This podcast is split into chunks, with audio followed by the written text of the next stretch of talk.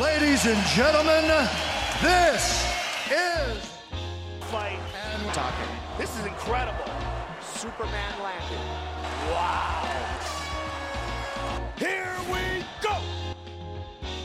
Vážení přátelé, vítejte u dalšího dílu Fight and Talk s Tomášem Kvapilem. A Patrikem Kinslem. Dnešním hostem je český top manažer, místo předseda představenstva Alza.cz a IT Black Belt Tomáš Havriluk. Ahoj Tomáši. Ahoj, ahoj, ahoj. Ahoj Tome. T- eh, Sedí na tebe přezdívka IT Black Belt, Kterou jsme vymysleli. kterou Patrik vymyslel. IT část sedí, byť toho IT už tam moc nezbylo a více to o tom obecném manaž- managementu. Black Belt, to bych, to bych si o sobě ještě troufnul, jako netroufnul říct. Myslím si, že tam mám ještě daleko. Jak dlouho seš v IT? No v IT jsem vlastně od školy a už i před školou, takže dejme tomu začátek studia, 99. rok se věnuju IT, takže nějakých 20 let ITák.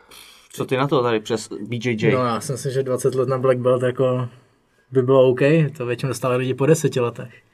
Tak Ale jsou tam jsem- rezervy, jo, říkáš. No, my v každém případě jsme to tak, nebo Patrik to tak vymyslel, protože jsme se chtěli trošku dostat k bojovým sportům na začátek. Uh, ty se věnuješ bojovým sportům? Ano. to víme. A nikde jsme se, to, nikde se tomu nějak extra nevěnovali, tak my jsme se rozhodli, že tímhle dneska začneme. Jak to začalo? No, začalo to vlastně, řekl bych tak před sedmi, sedmi lety, kdy jsem po škole všechen čas věnoval práci, to tělo tak pomaličku jako odešlo, protože jsem přestal sportovat a já jsem si řekl, že jestli jako nezačnu zase něco dělat, tak to nedopadne prostě dobře. Pořád nějaký rýmičky, mocinkany a tak. No a tehdy, tehdy známý mi řekl, ať vyzkouším Krav Magu, tak jsem se tak jako podíval, Krav Maga, dobře, do posilky chodit mě nebaví, běhat mě nebaví, tohle by mohlo být jako zajímavý. A to bylo vlastně moje takový vůbec první setkání v životě se světem bojových sportů.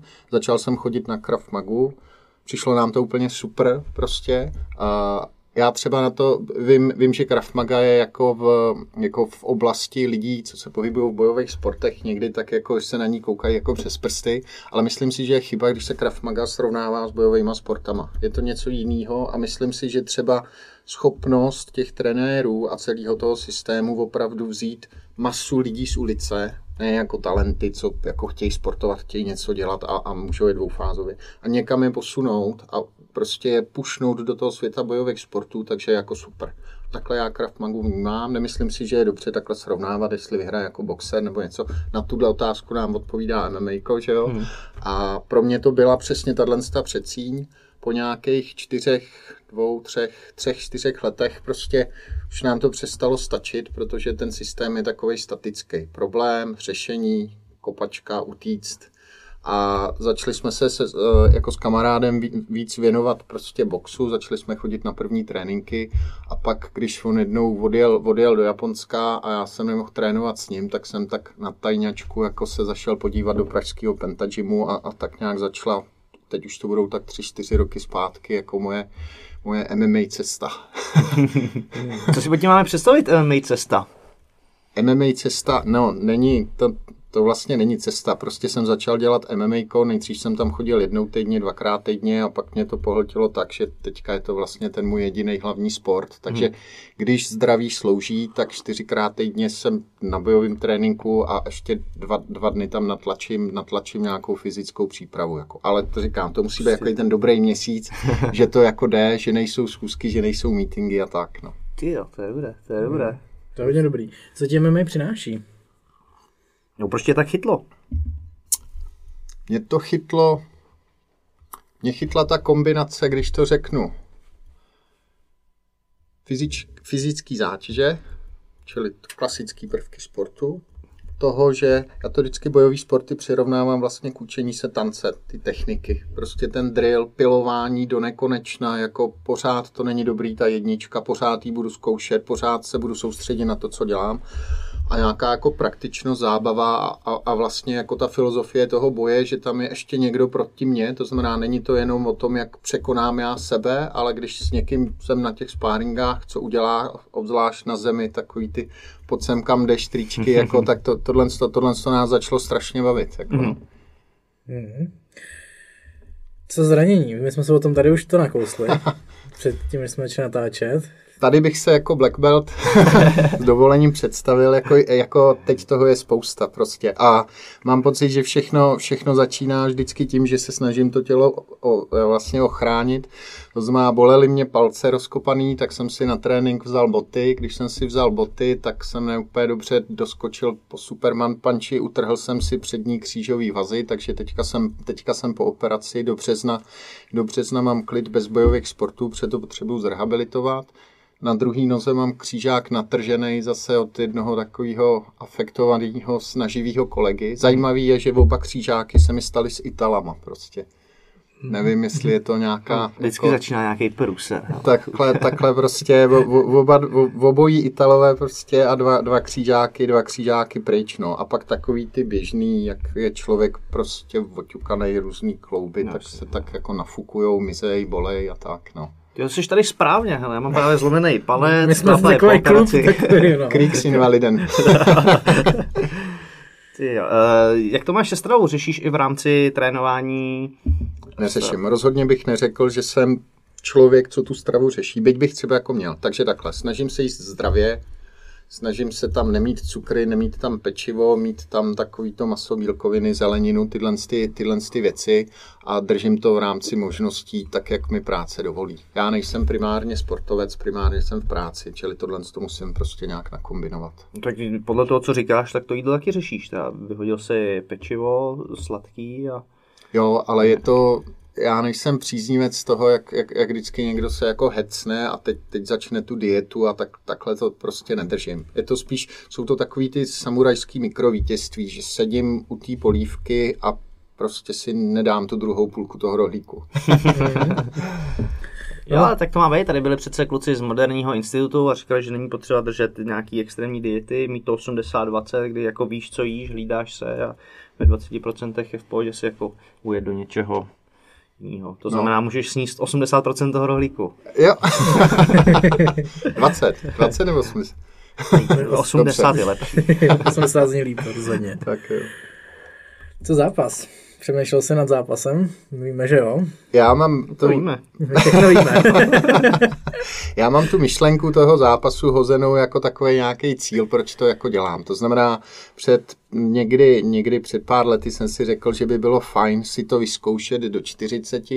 Teď přišlo to zranění, covid, ještě táhnu průdušky už vlastně měsíce, takže tu 40 asi, asi nestihnu, teď je mi 39, takže možná 40, když jako, když jako, uh, když zaberu a zdraví dovolí. No. A nebo později, a nebo třeba taky nikdy. Jako.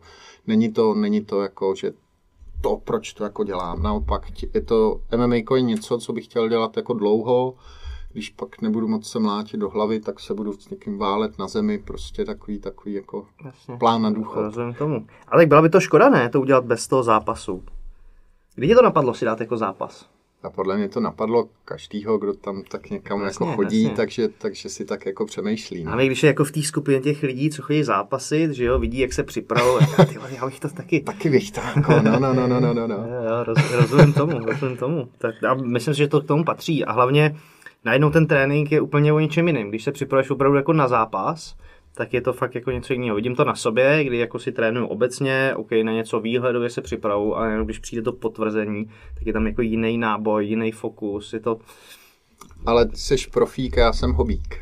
Ale vidím to i třeba u amatérů, u kluků, co jako opravdu přijdou k nám na trénink, trénujou a říkají, jednou chci zápasit, přijde to datum, tak najednou je vidíš na tom tréninku furt, najednou ty tréninky mají jako jinou šťávu Jo, jako to chápu, ale zase budou to kluci, co budou mít, jako eh, rok narození bude začínat jako asi už dvojkou možná, jo? Dost často. A já jako ročník 81 to budu mít takový vlastně jako ta, takový dárek do středních let. No. no vidíš sám, jako, ale podle mě stejně to sám pocítí, že pokud budeš mít nějaký datum zápasu, tak se tomu nedá prostě ubránit na těch tréninkách, to je prostě cítit, že ten člověk šlape o 20% víc. a je to tak, tak ty jsi musel zažít vlastně Libora Kalouse, ne? Na, jasně, v jasně. No, no, no, no, no. To taky není žádný jako mladý zajíček. No není, ale je to, jako Libor je, na něm je vidět, že to je sporták od malička a valil, já nevím, devět tréninků trejně tam dokázal jako nasypat, ten se fakt připravoval, jako ten, ten byl, mi přišlo pořád v tom gymu, jako zhubnul neskutečně, vždycky jako, jo, jo, jo. takže to bylo, to bylo něco, no. Že kde je vůle i cesta. MMA je smíšený bojový umění, je tam několik těch sportů dohromady, který z nich jako bys vypíchal, že tě nejvíc baví. Já to vezmu opačně, úplně nesnáším wrestling.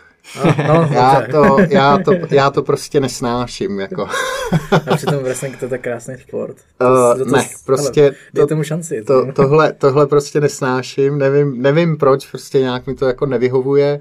A jak jsem vysoký, vysoký, dlouhý, tak mě baví ten postoj, to hopkání, to je, to je super a na zemi mě to taky baví jako, jako moc. Tam říkám, teď co to jde, se věnuju tomu postoji a pak se chci, pak se chci věnovat té zemi, protože tam jako ta, ta biomechanika, co se tam dá všechno jako vymyslet a to, že já jsem nikdy nebyl ten, kdo to jako urve nějakou fyzickou silou nebo tak, takže taková ta přízemní vyčúranost je něco, co se mi strašně líbí. No. Jo, a ta, ta země je v tomhle tom super, že dokážeš opravdu vyzrát na soupeře, který je dvakrát tak silnější, Jo. může být i těžší a Ano. stejně si tam dokážeš najít potom cestu. Kor, když jsou to někdy takový ty opravdu nařáchlí, jak spadnou na krovky a, a takový jako ne, neuměj a já se tak jako po, po, pobíhám po lopatkách, tak to je, to je super. No. Jo, a navíc dlouhý končetiny na zemi jsou jako velká výhoda, si myslím. Že ti pomůže. Jones ve wrestlingu na zemi. Myslím si, co obecně jako platí, že dlouhý lidi mají v těch bojových sportech lehkou výhodu. A nevím, zase máš jako větší prostor pro to tam nasadit nějakou pákou a když máš dlouhý krk, škrcení. Taková Je dvousečná to- zbraň. Je to na debatu. OK. tak ale někdy příště. Co na tohle slovo rodina, kolegové, na ten, ten tvůj koníček? no, doma jsou samý doktoři, takže ty tak na mě koukají jako a myslí si svoje, to znamená, oni ty lidi na jedné straně dávají dohromady a já, já na druhé straně se takhle jako rozebírám a kolegové to berou prostě, nevím, sportovně, s respektem a tak. Je tam taková ta sada těch sportáků, který, OK, každý dělá nějaký sport, pak taková ta laická veř- veřejnost, která je vyděšená stylem úplně jako pane bože, to jsou ty v kleci a mají takový pocit, že vlastně každý druhý jako zápas někdo umře. Mhm, mhm. Jo, jo. Ale postupně už to ubírá, tahle skupina. Začíná to být jako ohrožený druh. No jasně, no. protože MMA ušlo jako neskutečnou cestu vůbec jako ty popularizace ve světě i v Čechách, takže, takže dneska každý už viděl aspoň nějaký zápas, už i lidi začínají rozumět tomu, co se děje. Nedej bože i na zemi, protože to bylo pro ně vždycky taková, jako pak spadli, leželi a, no. a, a hrozně šlo se unavili a my nevíme proč, jako co se, co se jako děje. Jo? Takže tohle je, tohle je fajn, si myslím. No. Mhm. Neplánuješ něco takového zařadit uh, do firemní filozofie? Nějaký al- Alza Gym nebo... Já do firemní filozofie, když to řeknu, zařazuju, že některým lidem se snažím ukázat jako jenom o čem je ta cesta těch bojových sportů. Některý přijdou sami ve stylu jako, hele, můžeš mi prostě, můž, můžu si to jako vyzkoušet, můžu ti dát pěstí, můžeš ty mě dát pěstí, jo. Všichni jsou překvapení, že dojedou na fízu, než ne na techniku. To je taková, takový společný prvek, prostě za minutu ten člověk odvaří sám sebe často ještě. A pak mi to přijde zajímavý právě v tom uvažování, že to není jenom boj se mnou samotným, když třeba trénuju běh nebo něco takového, ale že je tam i prvek toho soupeře, který se musí zahrnout do té přípravy nebo do toho, co se vlastně děje. A to mi přijde zajímavý i, v, i jako, jako, to, jako to propojení do klasického managementu, prostě přemýšlení o tom, OK, jaký řeším problém, proti komu ho řeším, nebo s kým ho řeším a tak. Takže, takže takovýhle propojení si dovedu představit. To, že otevřeme jako Alza Gym nebo něco takového, na to mi to přijde moc velká jako, jako okrajovka. Jo? Jeden čas jsme měli kroužky jogy v kanclu a, a i tak se tak nějak se skládalo jako 15 lidí, takže tady, tady, tady jako je nás 2,5 tisíce a jestli se chodí, nevím, 50 lidí z Alzy prát. 10, ale to jsme nějak rozpuštěný jako napříč celou republikou. Mhm, mhm, mhm. Jo, dokonce i ten pytel, co nám vysel někde v zázemí, když jsem do Alzy nastupoval, tak skončil jenom takovým tím, že tři do něj bouchli, čtvrtý si zlomil nápěstí a, a zase jsme ho sundali. OK, OK. No a není to takhle, takhle jako náhodou tím, že Alza nenabízí žádný vybavení pro bojové sporty? No, Nebo uh, čím to je? No, já čím to je, že nenabízíme žádný vybavení? Nebo, No nebo, jasně. Uh, no, je to zatím okrajovka, protože myslím si takhle, naše kategorie sportu obecně na Alze je, je, je relativně nová, to znamená, nezačalo to tím, že bychom začali nakupovat jako boxerky a, a rukavit a, a suspíky, protože musíme nějakým způsobem reflektovat ten trh. Že jo? Češi hmm. jezdí na kole, Češi hrajou fotbal, tam je ta masa, takže je logický, že nejdřív za, zalistuju tyhle ty oblasti, mm-hmm. ale vůbec nevylučuju, že tak, jak se dostaneme v těch jednotlivých sportech na nějakou jako možnost toho trhu, že pak přijdou i ty bojové sporty. Okay. Ale my jsme tam třeba ty sporty jako měli, protože když člověk spustí nový segment, tak trošičku hledá ten koncept, takže se tam něco objevilo. A když jsem to viděl, tak říkám, hele, to, to nemá jako smysl. Buď to dělejme pořádně, ať opravdu, jako když tam dojdu, tak si vyberu od, od, od prostě od bandáží po suspík, anebo to nedělejme, protože to nemá smysl. Takže ty drobotiny jsme vyprodali, věnujeme se těm mainstreamovým sportům hmm. a, a, a boxerky prodávají specialisti. No. OK. Já jsem koukal, že tam máte zuby a suspenzor. To jsou takový, že to, že to jako zbylo, než, než, než to dovyberu vlastně. Myslím, že tam máte to nejdůležitější, prostě. suspenzor a... Základ, jo, jo, jo. OK, pojďme k té Alze do roku 2007, kdy ty jsi tam přišel. Mm-hmm. S čím jsi tam přicházel? Ale já jsem tam přicházel s tím, že tam vlastně vůbec nechci jako pracovat, protože já jsem se do Alzy dostal díky hraní počítačových her protože tak jako každý čuťák jsem trávil určité procento času u, u Counter-Strikeu a Starcraftu a přes kamaráda a jeho kamarádku jsem se dostal vlastně až Kalešovi Zavoralovi, zakladateli Alzy a přišel jsem tam v době, kdy jsem měl hotovou školu, studoval doktorantský a měl práci, tak jako na konzultaci se podívat Alza, jasně, co tam jako dělají, řeší a tak. No a tak jsme procházeli sklad. Já jsem tak nějak zjistil, že to, co jsem studoval, to, co jsem dělal, by se jako v Alze mohlo hodit, protože Alza tehdy začínala vytvářet vlastně svůj jako informační systém skladový hospodářství a tak, jako vlastně pro nás na míru, což je jeden z pilířů, na kterým stojí fungování Alzy až do dnešní doby. Zjistil jsem, že s Alešem máme podobné uvažování o tom, jak by se ty systémy měly stavět, jak by věci měly fungovat.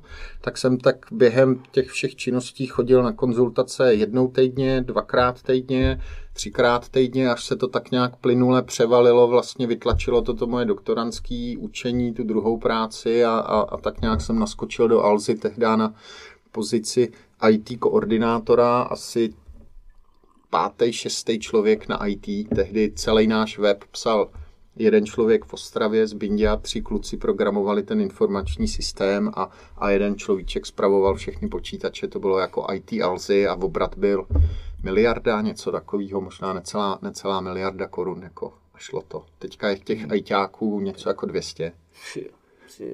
Jak vypadala tenkrát Alza, ještě mě zajímá, v tom roce 2007? Alza tehdy vlastně pořád sídlila v Holešovicích, ale kanceláře byly v takový vile, vile prostě v bejvalý továrně na vodoměry přes ulici. Tam to tak jako jenom v, tak v kamerličkách nahoře byly v kan, jako kancly, pět lidí to nakupovalo, dva, dva lidi tomu dělali marketing.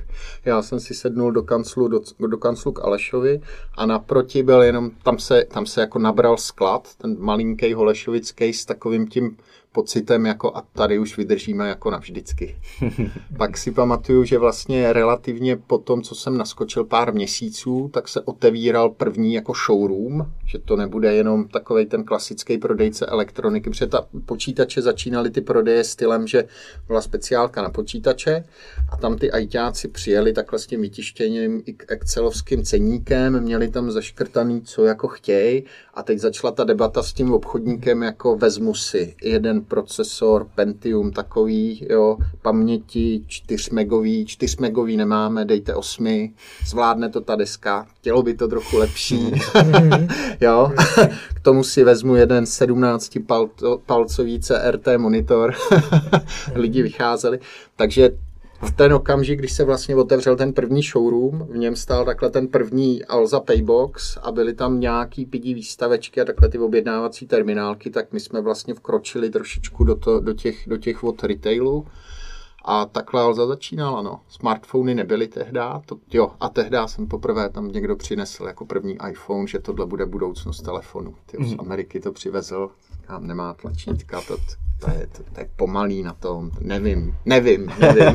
teď, bych si, teď bych si dal pár pohlavků za, to, za, za něco, za něco takového. Co mě fascinovalo, když se když se otvíral ten showroom, tak jsme se asi v jednu ráno jsme tam montovali ty payboxy a najednou přišli takový, takový jako starý pár důchodců, měli jako Alza vizitku a my jsme vždycky měli napsáno jako prodejna od, od 7 do 9 nebo od 7 do 7, show, uh, uh, e-shop non-stop.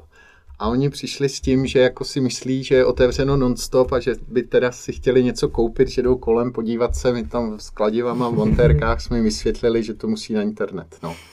Ale jinak Alza tehdy měla, abych se odpověděl na tu otázku, to bylo ani ne 150 lidí, si myslím. Mm-hmm. Všichni se znali a byla to taková ta malá, malá rodinná firma, no. Mm-hmm. Dravá prostě a, a, a super, jako. Ale teď je to taky super. To je jako, si nemyslím, že to je o tom, jestli dobrý jsou ty malé firmy nebo ty velké firmy, ale jako někdo chce žít na, na vesnici se 150 lidma kolem sebe a někdo chce žít ve velkom městě, kde ty možnosti jsou jako jiný, ale ten život má taky jiný aspekty a každý ať si jako vybere.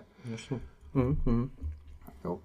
Mohl bys nám popsat svoji cestu až do představenstva, do toho IT oddělení, kam ty se v tom roce 2007 dostal? Dobře, naskočil jsem jako ITák a začal jsem řešit jednak teda vývoj našeho interního informačního systému a vývoj potom i našeho webu, zprávu těch počítačů, čili začal jsem zpravovat tyhle ty lidi. Vedle toho to bylo období, kdy jsem přicházel Google, nebo už tu Google působil, ale seznam a Google spouštěli první nástroje internetového marketingu, takzvaný PPC, čili systémy AdWords a S-Click.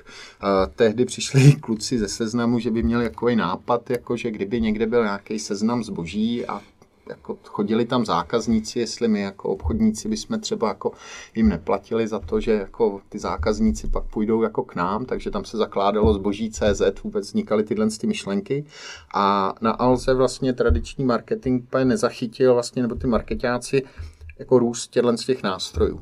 Takže vlastně jsem začal budovat oddělení internetového marketingu na, jako na IT, teď jsme rostli, takže za chvíli jsme dělali stejný spendy my na onlineu, jako, jako ty, co dávali peníze do televize, do rádia, jako na tom offlineu. Všichni na pohovorech se ptali, a vy máte jako marketing pod IT a já jsem přišel na marketing a vy jste IT ředitel, proč jako mě pohovorujete a tak.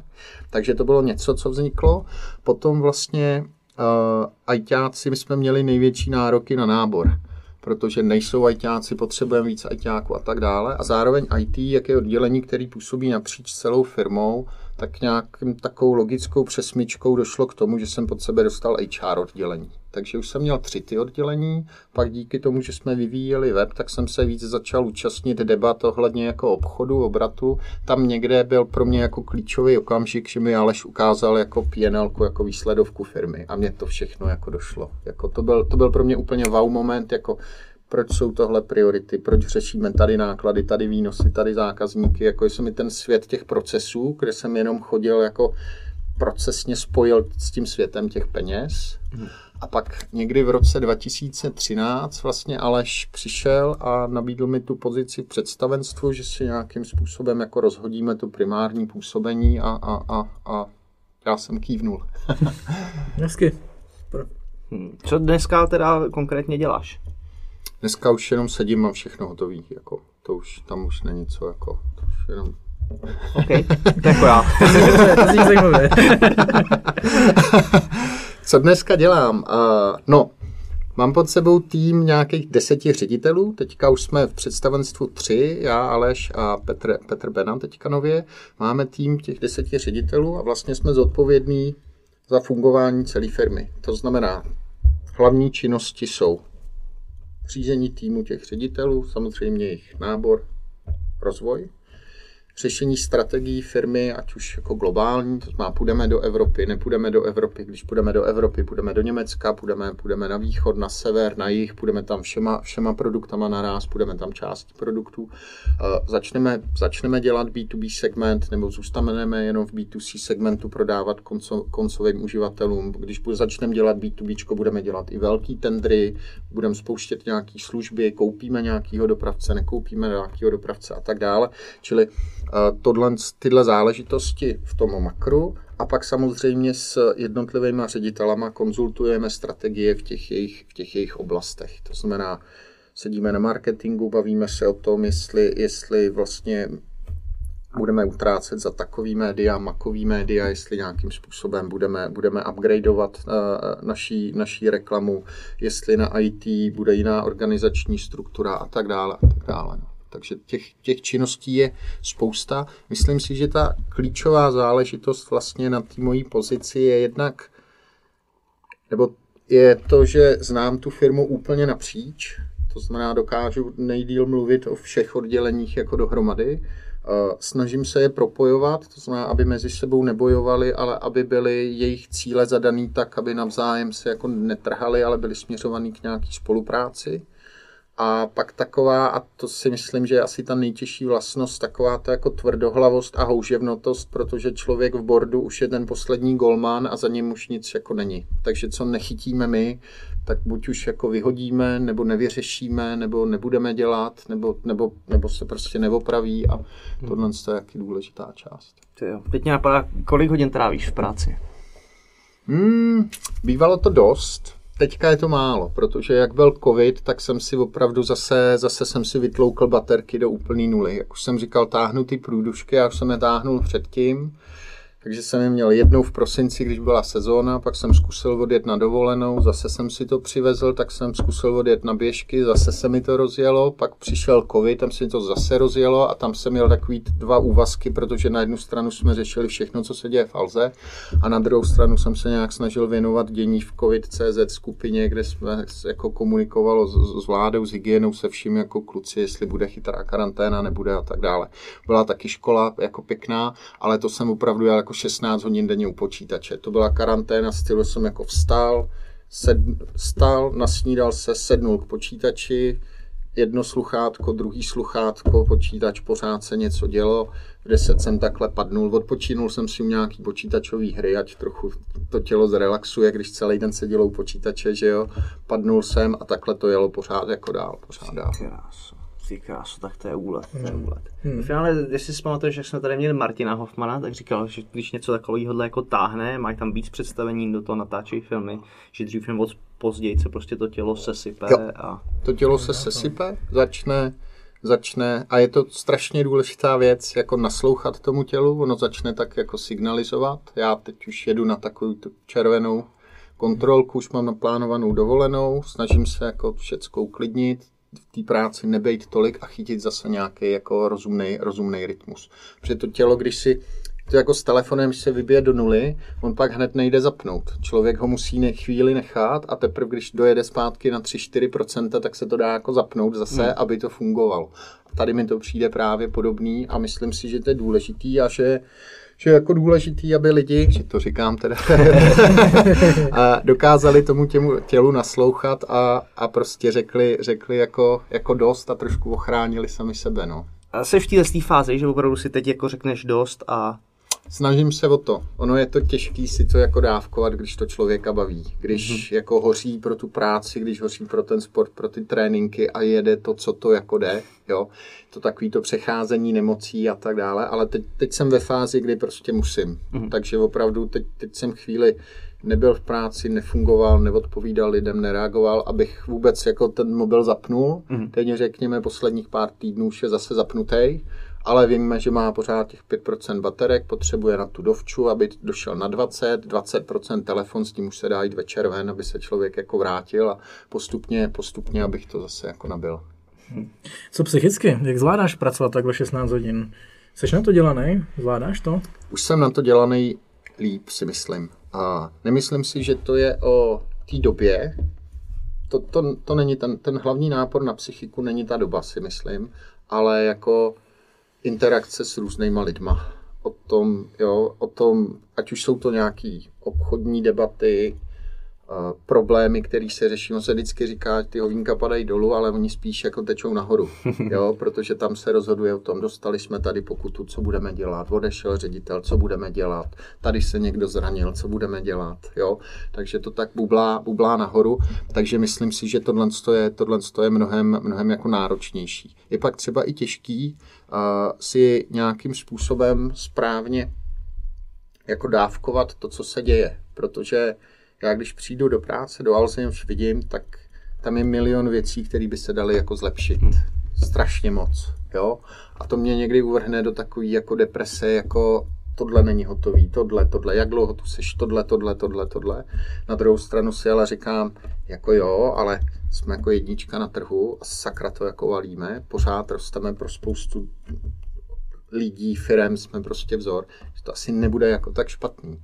Protože není nic objektivního, nějaká olympiáda, kde bychom se poměřili nebo tak, tak si člověk tohle to musí jako dávkovat sám. Pak je nějakým způsobem náročná ta samota vedení, protože opravdu, tak jak se říká, it's lonely up there, tak si myslím, hmm. myslím si, že to platí.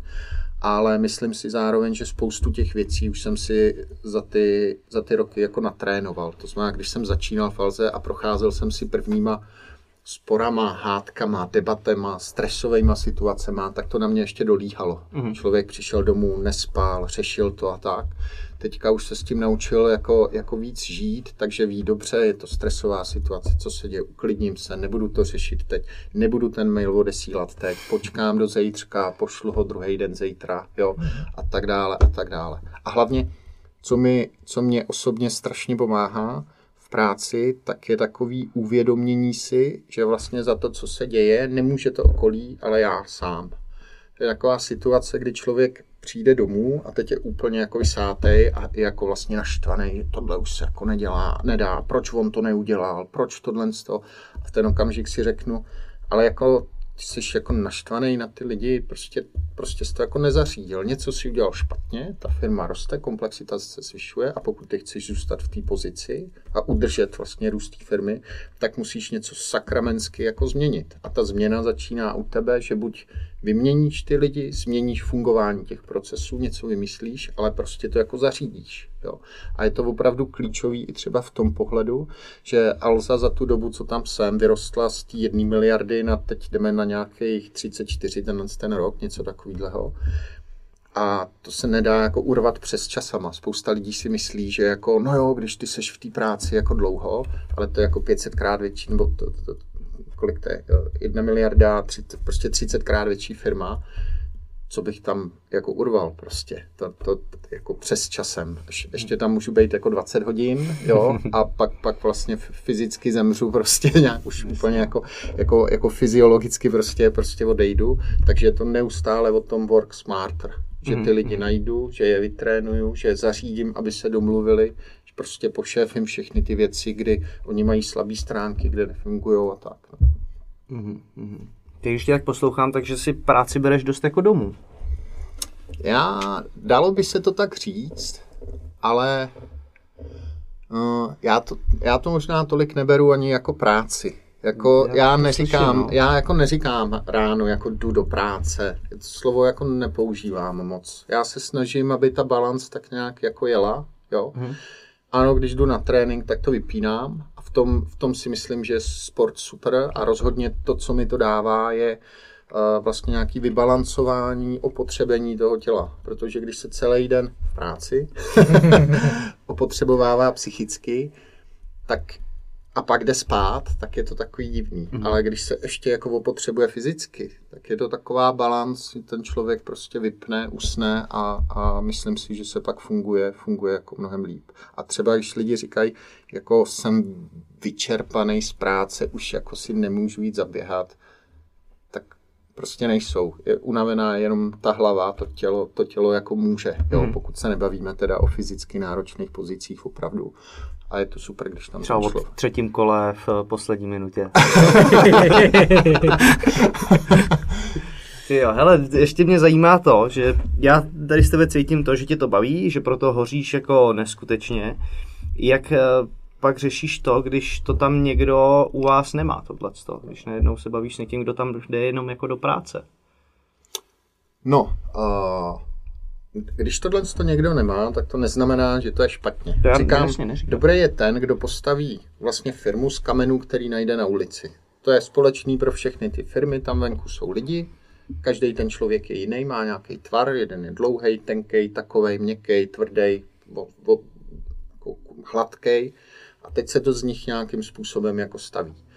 Když to někdo má jako od 9 do 5, tak fajn, ať tam je, ať je na, na pozici, která tomu odpovídá, ať je stabilním článkem, ale nemůže to pak být hlavní motivátor těch ostatních, ke kterým se jako zhlíží, protože by se koukalo od 9 do 5 a to není úplně dobře. Takže je to mnohem víc o tom z těch lidí to jako poskládat a opravdu, jako kdo si zkoušel stavět zeď z kamenů, ne z cihel, tak takhle já nějak to vlastně jako vnímám. A tam, kde ty lidi nejsou, tak ten manažer to musí dosypat tou hlínou mezi, aby to nějakým způsobem drželo. Hmm. Jo. Co si myslím, že pak, co je, co je třeba větší problém, než jako ta míra té zapálenosti, tak je jako schoda nebo neschoda s nějakou filozofií toho, jak ta společnost funguje, co jako dělá. My jsme hodně společnost řízená čísly, procesy, dalo by se říct hodně technokratická, hodně orientovaná na výkon, tempo a prostě do toho šlapeme.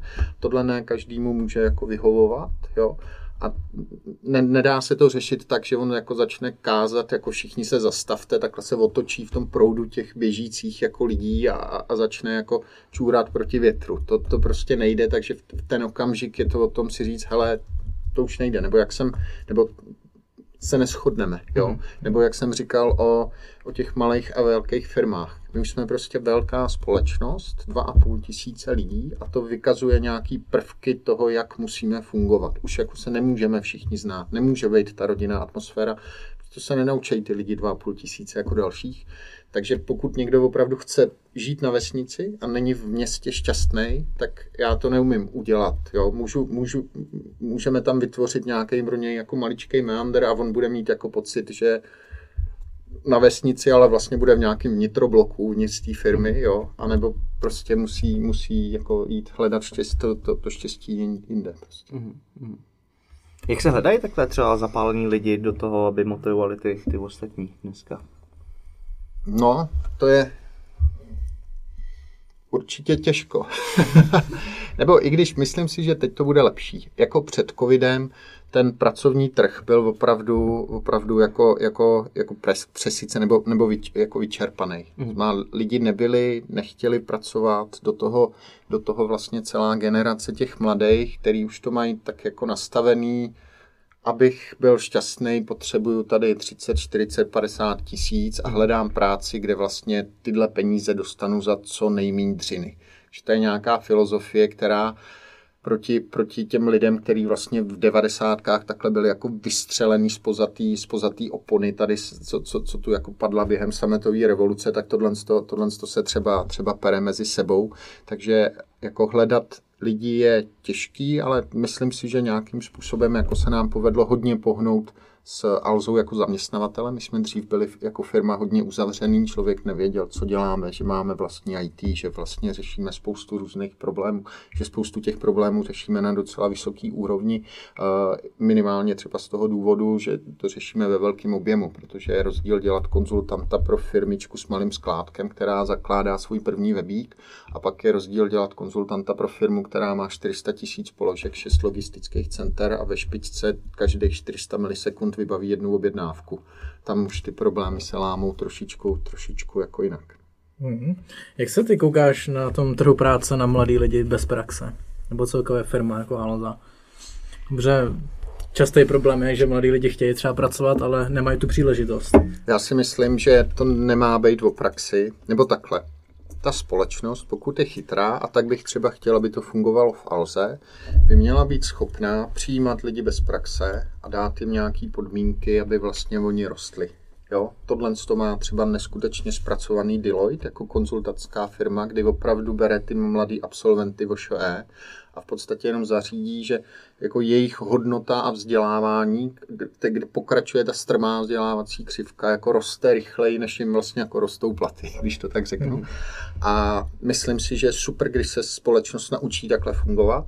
Nemyslím si, že to je o tom, co člověk jako, jako ví, jakou má praxi, ale že chce, že se chce učit, že umí přemýšlet, že uvažuje pozitivně, že má nějakého sportovního ducha, že je schopen řídit sám sebe, aby pak třeba jednou mohl řídit ostatní, protože kdo neuřídí sám sebe, nemůže řídit ostatní. Jo? Takže tohle to jsou mnohem důležitější, důležitější věci. Jo? A myslím si, že spousta, jako když k nám prostě chodí lidi bez praxe, je to super, jak, jak vyrostou, jak se vypracují. Máme třeba, učíme předmět na VŠE, nabíráme tam už řad studentů prostě na trejný pozice, teď teďka vlastně už první, první, co jsme pár let zpátky nabírali na trejný nákupčí pozice, tak teď už se z nich stávají business unit manažeři a je to paráda, jak prostě dorůstají a celý ten komín má jako nějaký tah. Hmm, to je super, to je přesně moje vize, to jsem si říkal, že by bylo fajn, kdyby to takhle nějaká firma měla. Ty sám eh, vlastně v několika rozhovorech se vyjadřuješ o tom, že ti nejde úplně tolik o to, co ty lidi umějí, ale co se chtějí naučit Ano, a jaký mají také na bránu. Jak tohle to zjistíš na nějakém jako pohovoru? Uh, rozumím. Takhle, ještě. Jsou pozice, kde už je důležitý i to, co umějí. Jsou pozice, které já obvykle pohovoruju, protože se bavíme o nějakém vyšším managementu Mhm. a, a, a ředitelích a tak, čili tam já nemám úplně právo si, jako, nebo tu možnost jako vzít, hele, mladý kluk, 20 let, jednou bude ředitel, tak já si to tady s ním 10 let jako odpracuju, mezi tím to jako, jako podržíme. To zjišťování, snažíme se zjišťovat, uh, jak lidi uvažujou, to znamená, dáváme, přemýšlím, jak jako odpovědět, aby to nebylo úplně dlouho. Pozice, který nabírám já, tak zkoumáme určitě, jestli se lidi dokážou učit. Protože ta společnost, jak roste, tak ona neroste tak, jako že někam letí a my se jako držíme, ale ta společnost roste, protože rostou lidi uvnitř a oni vlastně zvedají tu střechu. Ten, kdo neroste, tak má takový pitomý pocit, protože se drží ty střechy, ale už není nožičkama jako na zemi, protože ty ostatní narostly kolem něj. Takže tady je určitě jedna důležitá vlastnost, aby ty lidi se uměli učit. To test, každý, kdo je na pohovoru, říká, umíte se učit? Jasně, umím se učit, jsem příliš jako tvrdý na sebe a své podřízené, přílišný detailista a, a, a odolávám stresu. To jsou takový pohovorové klasiky. Každopádně zpátky k tomu učení. Když je to ajťák, tak mu dáme příklad z obchodu, když je to prostě obchodák, tak mu dáme příklad z IT, prostě ho hodíme do vody a koukáme se, jestli se to jako naučí. Takže třeba, když hledám teďka lidi na pozici v marketingu, tak dostávají příkládek naučit se nějaký jednoduché věci v SQL, v databázích a já vidím, jestli to zvládají nebo nezvládají. Během pohovoru jim hážu spoustu pojmů, které jsou opravdu jako, jako základními principy pro svět e-commerce, jak funguje cookie, co to jako je, různé odkazy na webu a tak, quality score. A sleduju, jestli oni, když jsem se zeptal jednou, po druhý, další pohovor už jako po třetí a oni jako nevěděli, jestli si to dostudovali, anebo pořád jako ta otázka zůstává nezodpovězená. Pak určitě uh, testujeme to, jakým způsobem ty lidi jsou schopni něco vytvořit. Čili dostávají domů, domů nějakou case study, tak case study dáváme pořád ty samý. Takže to není smyslem, aby my jsme se jako, jako obohatili, ale jsme 150krát viděli case study na téma řazení produktů na webu, case study na téma párečky v rohlíku, spočítejte business case, jestli na rohu vaší ulice si máte nebo nemáte otevřít stánek s párkama v rohlíku a vidím, jak ty lidi uvažují nebo neuvažují a hlavně pak už si zkusíme i spolu jako pracovat. To znamená, opravdu se snažím navodit atmosféru, že ten problém spolu řešíme, jenom to není problém, jestli tam bude párek, eh, jestli tam bude stánek s párkama v rohlíku, ale jestli tam Alza bude mít pobočku a my to nějak potřebujeme jako vymyslet, protože my jsme ti, co jsou za to zodpovědní. Jo? Ne nějaký experti tam, jako, že přijdou a poradí nám to, ale prostě musíme vymyslet a vidíme, jestli uvažujeme nebo neuvažujeme podobně. Pak je třeba jedna, jedna otázka, kterou dávám a to je, to je taková zrovna jako domýšlecí, jako kolik je v Praze ladičů pijan. A tam je vidět, jak se vlastně ty skupiny rozdělují na ty, který vůbec... Počkej, počkej. No, no. Kolik myslíš, že je v, v Praze ladičů pijan? No, tak myslím si, že tolik pijan není. Praha má kolik obyvatel? Dejme tomu milion. Tak no. uh, z těch milionů, když jsme brali, že každý stej hraje na piano, no, tisícátý, dejme tomu. No. 100, to máme tisíc, no dejme tomu pa- pades- 50 až 100, 100, 100 ladičů na piano bych viděl, že je reálný. Přes, nebudeme brát jenom lidi, kteří hrajou na to piano a jenom ho používají, ale ty, kteří ho umějí taky naladit. Že? A to je mnohem méně lidí, takže já bych bral tak 100, že reálný. Jak jsme na tom? Tak tady nejde o to číslo, ale tady jde o to, jakým No ten jak se k tomu dostaneš. Přesně tak, přesně No. tak. A na těch odpovědích je vidět, že jsou lidi, kteří vůbec nebaví přemýšlet. Má řeknou 50, nebo řeknou 500, nebo řeknou nevím, nebo to si vygooglím. Ale point je, že mi v té praxi on bude řešit spoustu otázek tohohle charakteru, který si nevygooglí, protože když chci otevřít pobočku na nějakém místě, tak já vím, kolik mě bude stát. To už jsem stokrát dělal. Sedníci, tohle prostě to postavit lidi, ale nevím, kolik bude ten obrat, kolik prodám těch párků v rohlíku Hmm. a k tomu se musím nějakým způsobem jako dopracovat.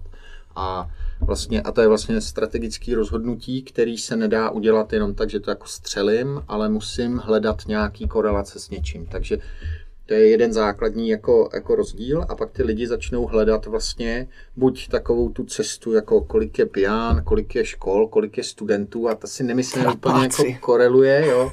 A nebo jdou přes počet pián, jak často se to piano má naladit. Těch ladičů bude pravděpodobně tolik, aby se uživili, kolik stihne naladit jako ten, ten ladič jako klavíru za den, za týden, za měsíc. Tam někam se jako doiterujou k nějakým všichni 50-100, jako to číslo tam jako končí. Ale říkám, není tohle důležité, je spousta otázek jako podobných, kolik se prodává nočních stromků, kolik, kolik, je, kolik je vagónů metra prostě jezdí po Praze teďka a tak dále a tak dále. A No jak dopad klápa teda? jo, dobrý. Dobrý je. A, a počkej, a ještě mě zajímá, kolik teda těch ladičů pijan tam je. Já nevím, já jsem to nikdy negooglil ani Nikdy ne to. to, Nikdy tě nezajímalo to, to finále, když už jako se na to ptáš. To, není ten point, jako... No já vím, že to není, jednou se to- podívám a... to by ztratilo to tajemství takový. OK, Tajemno. To, to.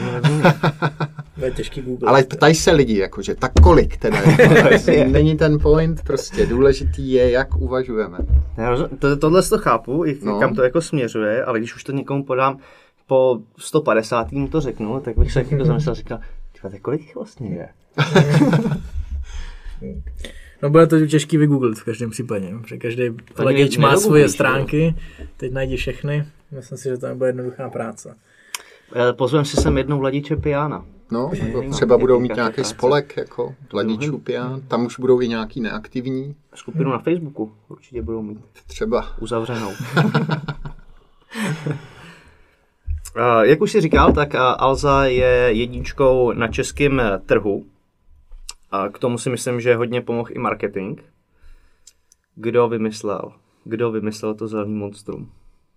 Zelený monstrum se zrodilo někde v kanceláři našeho marketingu v dobách, když tam byl jako marketingový šéf ještě Honza Samko.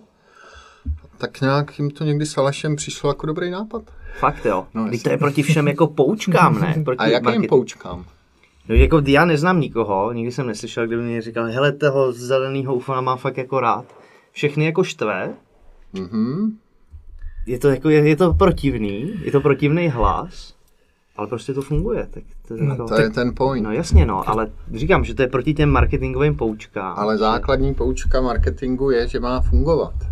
To je jako to první. No, ale tak to nevíš na začátku, že to bude fungovat. To, ne? to člověk neví, protože a to je, to je vlastně takový jako solar plexus všech marketáků, že málo z nich jako umí počítat peníze a opravdu jako dělají ten marketing s ohledem na to, aby to mělo ten výkon. Hmm. Jo, teď nechci se dotknout těch marketáků, teď se jich spousta jako zbouřila mi to. Jako Klidně to. Jenom to přesně, jenom to tak jako beru, jak se tak s těma lidma bavím, se bavím s ajťákama, s obchodákama, s marketákama, s HRistama, tak spíš vidět to mnohem víc o pocitech a méně o tom biznisu. Ale ten marketing se dělá kvůli tomu biznisu, že jo. A Alzák je intenzivní.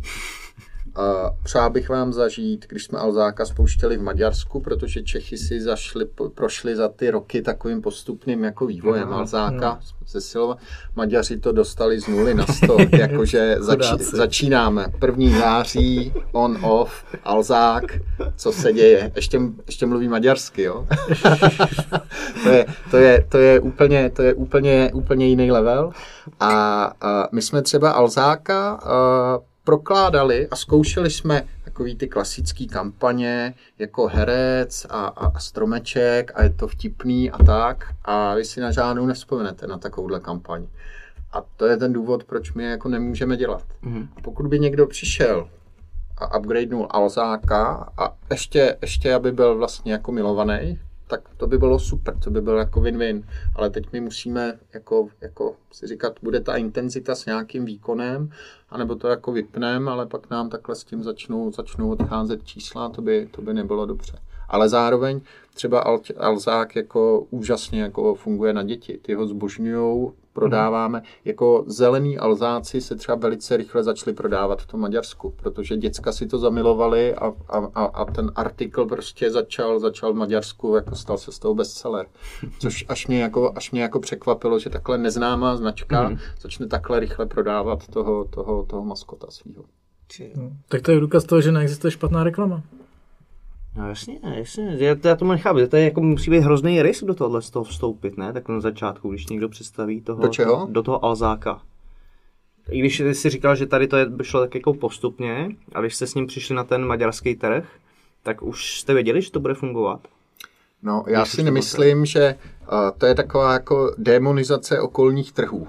Jo? Oni, ano, jsou rozdíly mezi tím, jak uvažuje Čech, Němec, Maďar, Slovák a tak ale to nejsou takový rozdíly, že by měli jako čtyři hlavy a šest nohou. Prostě Jasně. normálně lidi nějakým způsobem to vnímají. Se podíváme na Red Bull, na Coca-Colu a tak dále, ty kampaně se jedou globálně.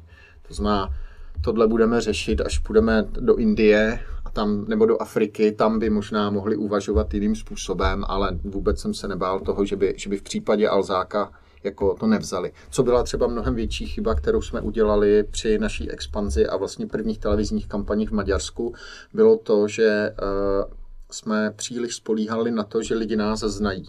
To znamená, jsme copy-pastli takovou už tu klasickou kampaň, dáváme vám nějaký poukazy, knížky, nakupte, ale oni nevěděli, že Alza je prodejce elektroniky takže tam jsme museli jako zařadit zpátečku, tuhle tu kampaň vypnout a odpracovat si to, dobrý den, tady jsme, Alza.cz prodáváme, oni si nás nějakým způsobem jako zapsali, aha.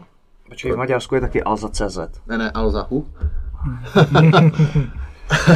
tam je Alzahu, takže si zapsali Alzahu a teďka už můžeme, teďka už můžeme uh, jet, jet klasický, klasický kampaně Black Friday a tyhle okay. ty věci. OK. Na čem dneska stojí alzácký marketing? Je to furt na tom Alzákovi? Já už, už to tak nějak jako nevnímám. To už to viděl podle mě tolikrát, že už... Že už asi... Budeme muset přidat zase. A že jo. to budeme mít radost. No, no, no. Případně ho rozespívat zase. Dlouho nebyl žádný šláger typu 100, 100 tabletů týdně. Sakra, to mi hrálo v hlavě. To bylo jo, strašný. Jo, jo. To bylo strašný. To fakt A to, to vymyslela Alešova asistentka, jako.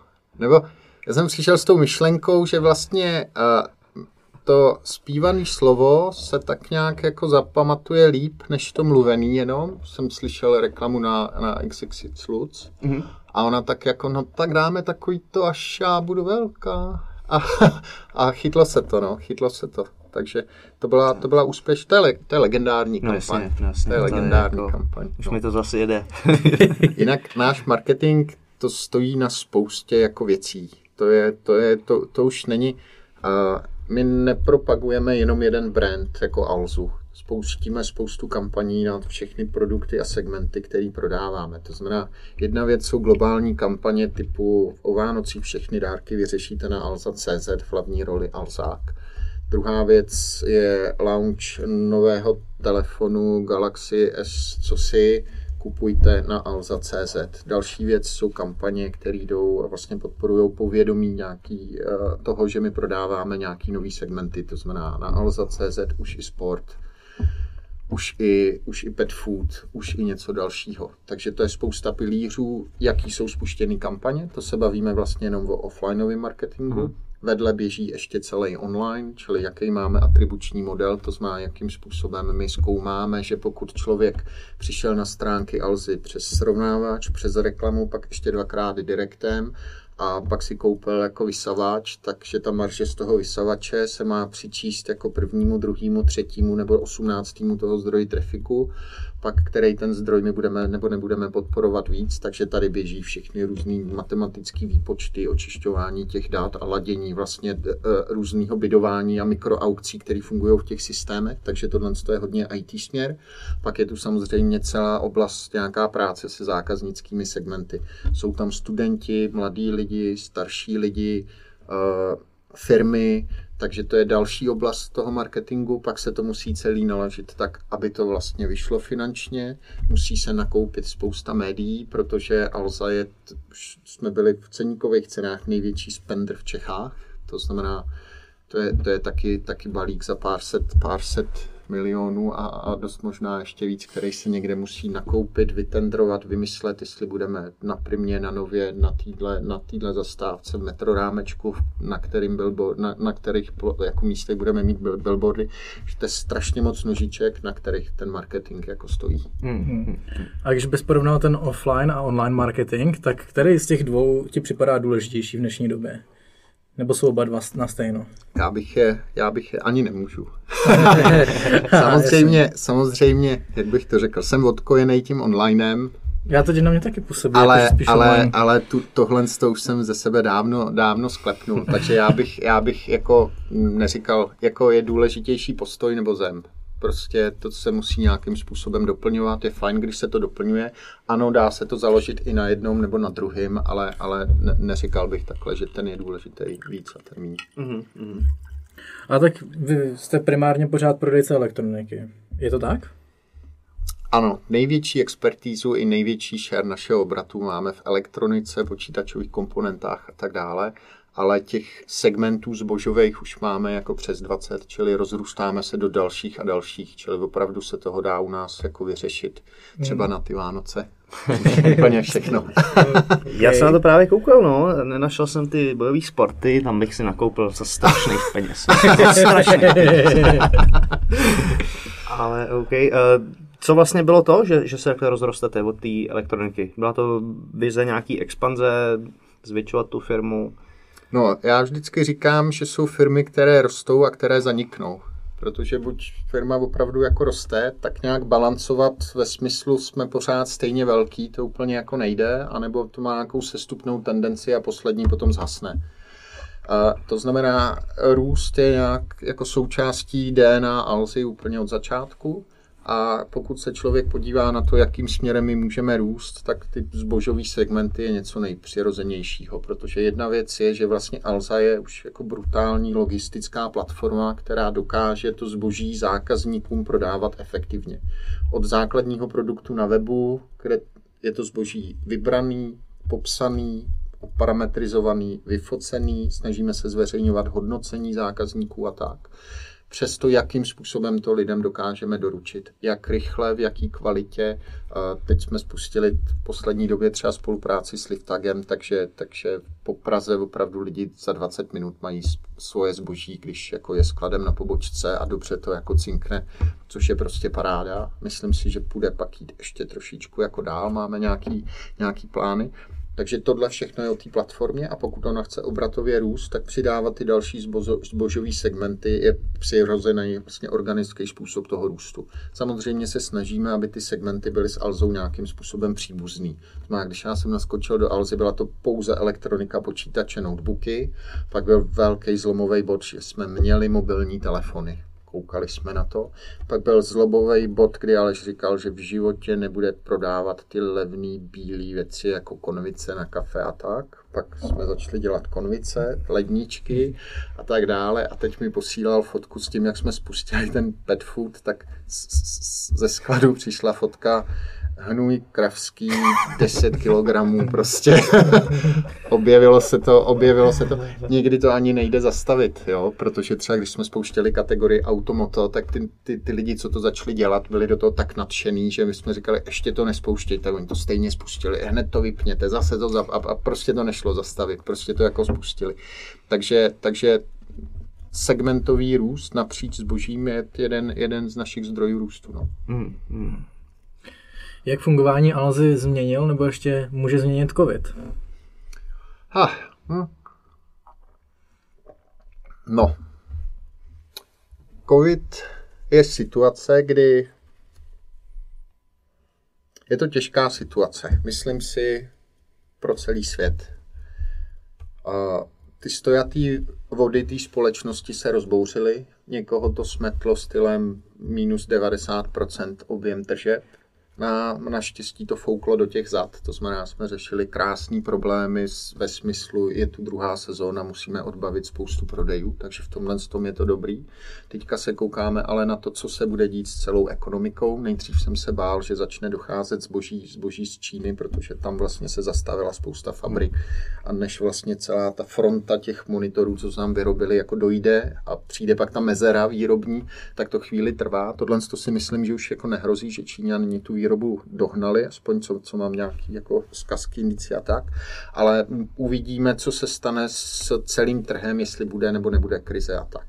Tomhle tom směru si myslím, že je velký apel na fungování nejenom Alzy, ale každé společnosti, aby všichni byli ready, sledovali, co se děje a v okamžiku, kde uvidí, že někam jde nějaká vlna, tak se sakra rychle začali hejbat. Jo? Aby nebe, ne, neusnuli na vavřínech s takovým tím jako only dead fish go with the flow a nenechali se někam spláchnout. Byť chápu, že tyhle řeči můžou znít jako chytře, z pohledu e-commerce pro někoho, kdo má tu svoji restauraci na tom místě, lidi mu tam prostě nechodí, nebo má ten svůj klub, lidi nechodí, nevím, co můžou tyhle ty jako dělat. Takže to je jedna, jedna věc, jak se to fungování dotkne nás, aby jsme pořád dokázali jako být ready a reagovat na tu situaci.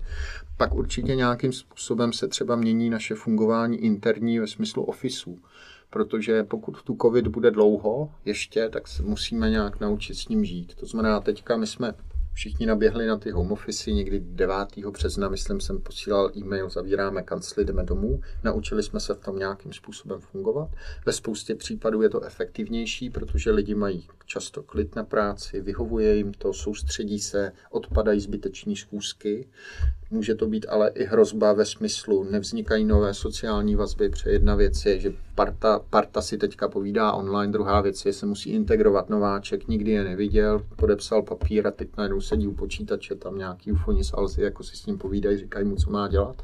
Takže tohle to budeme určitě nějakým způsobem zkoumat, co se bude nebo nebude dít a tak no, dvě takové hlavní jako větve. A jaký to, jaký to bylo ten přerod, kdy najednou se zavřely ty kancly mm-hmm a přesunout se do toho, do toho onlineu. I když vy jste fungovali jako My online... jsme tohle zvládli úplně, až, až jsem si, to bylo takhle.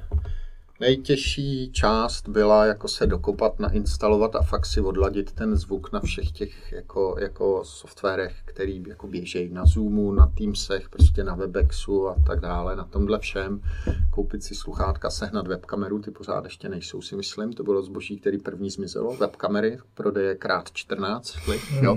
To bylo opravdu, opravdu rychlý a pak jsme najednou fungovali online. My hodně fungujeme online, spoustu věcí evidujeme prostě v Asaně, v různých nástrojích na projektové řízení, takže tohle tam bylo vlastně připravené. Kde to bylo mnohem těžší a jako, kde, kde jako mnohem větší klobouk dolů před těma lidma, než před, před náma, co jsme jenom jako z práce přeběhli domů, jsou ty provozy. Opravdu, že to vzali lidi na pobočkách, že zvládli fungovat s respirátorama, že dokážou běhat s respirátorem prostě jako, jako, jako trénink, trénink prostě 12 hodin potom skladu, pikovat zboží, nakládat, vykládat zboží a tak dále. Tohle, to, tohle to si myslím, že byla mnohem jako, jako náročnější část toho, toho covidu. Mm-hmm.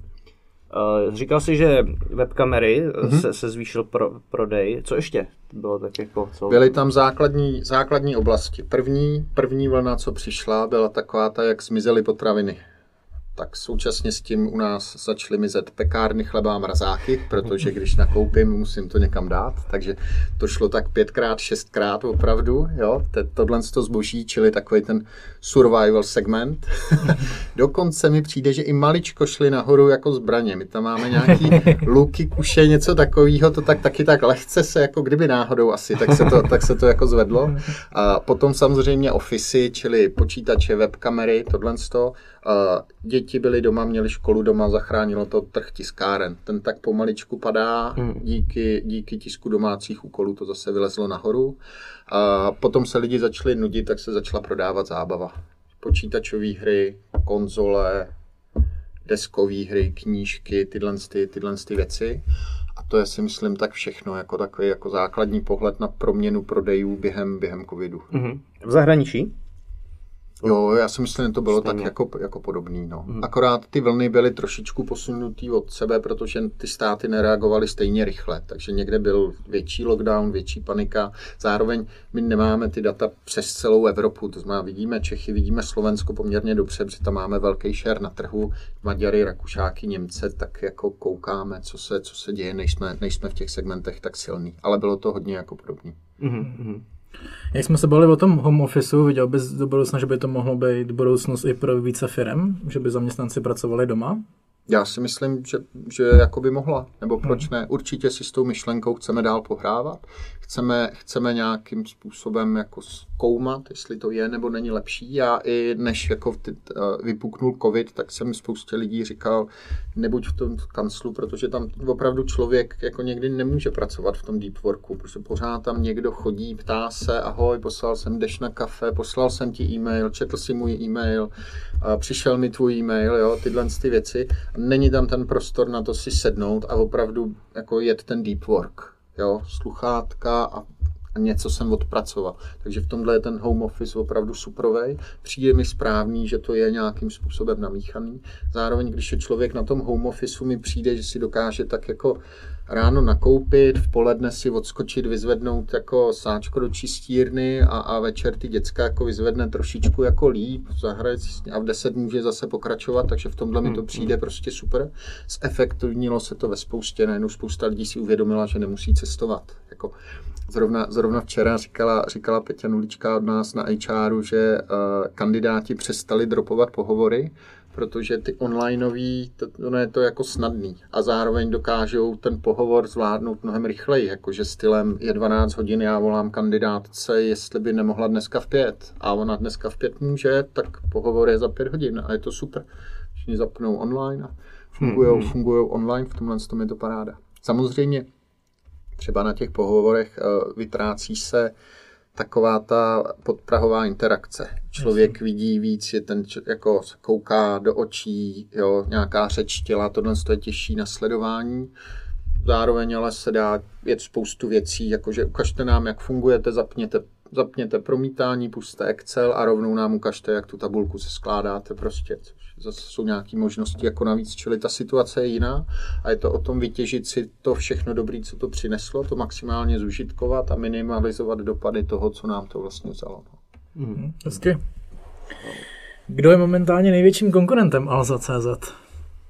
Nebo málo za vůbec konkurenci? No tak uh, samozřejmě nejvíc, nejvíc papírově za náma se přetahuje MOL s datartem. Takže... Já myslím, no, klidně celosvětové nebo globálně to může být. Tam je zase lehce před náma Amazon. ne, pokud řeknu opravdu celosvětově, tak já bych neřekl, že aktuální špička je Amazon, ale že jsou to mnohem víc čínský hráči. Protože uh, v Číně se jim podařilo uh, opravdu použiju, použiju jako ten termín, hodně ho jako znásilním, jako osvícenický absolutismus. To znamená, že opravdu oni, jako už to, už to, už to není jak v Sovětském svazu, že se tak jako povalujeme a nikdo nic jako nedělá, ale opravdu ten government dokázal vlastně z těch technologií vymáčknout opravdu hodně proto, aby ten stát fungoval efektivně. Mm-hmm. Jo. Já to absolutně neříkám s nějakou pozitivní konotací, protože rozhodně bych v Číně žít nechtěl a neschvaluju to, jak to tam funguje, ale to nic nemění na faktu, že to je neskutečně efektivní. Mm-hmm. A to, jakým způsobem je tam společnost řízená, jak jsou řízený ty biznesy a jak jako vlastně vyspělí jsou hráči typu JD.com, Alibaba, a jak dokážou jako utilizovat data, jak vlastně za JD stojí Tencent, což je brutální softwarová firma, jako jedna z největších na světě, která vyvíjí jedné počítačové hry, ale zároveň vytváří celou tu jako, jako e-commerce platformu, jakým způsobem fungují uh, Oni mají takový jako super apky, uh, WeChat a Alipay, tak, jak my jsme zvyklí mít tady, tady, tady si psát po Whatsappu, tady platit tímhle, tady, tady se seznamovat, tady oni to mají naskládaný do té jedné apky, seznamují se pomocí QR, QR kódu, každý má svoje QR, zaplatit se dá QR, když jsem u Mekáče, tak tam naťukám dva hamburgery a dole není žádná platební karta, vyskočí QR kód, já ho vyfotím mobilem, je zaplaceno, jo.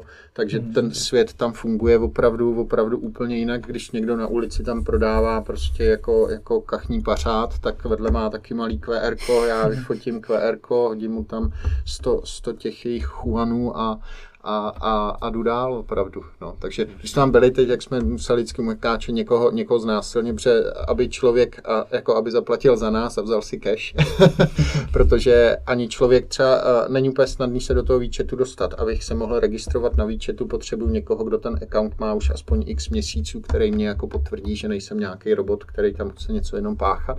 V ten okamžik mám vlastně ten výčet account, ale abych si tam mohl propojit svoji kreditku, tak to nemůže být moje západácká Visa Mastercard, ale musí to být kreditka, která byla issuovaná Bank of China nebo nějakýma spřátelenýma bankama, abych vůbec tady mohl nějakým způsobem fungovat. Takže tady, co se tam děje, to je prostě masakr. Jako. A Vidíš tak to jako budoucnost?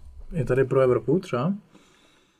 Ne v tom zřízení, to bych nerad, ale myslím si, že třeba to, jakým způsobem uh, technologie se dostávají do našich jako životů, že to je vlastně jako nevyhnutelný. Mm. Jo, že, že dřív nebo později opravdu, ať chceme nebo nechceme být focený na ulici, tak prostě dát někam kamery a napsat za to software, který dokáže lidi poznat, bude tak levný, tak snadný a na tolika místech, že se to prostě jako stane. Mm. Aniž by nějaký government musel říct, tady všechno budeme prostě, prostě jako montovat. Jo. Mm. Už jenom, jo, a opravdu tak, jak se posouvá vlastně oblast počítačového vidění a schopnost jako za využití umělé inteligence poznat, co je na fotce, už jenom na blbých facebookových fotkách, tak tady se to posune opravdu, opravdu jako dál.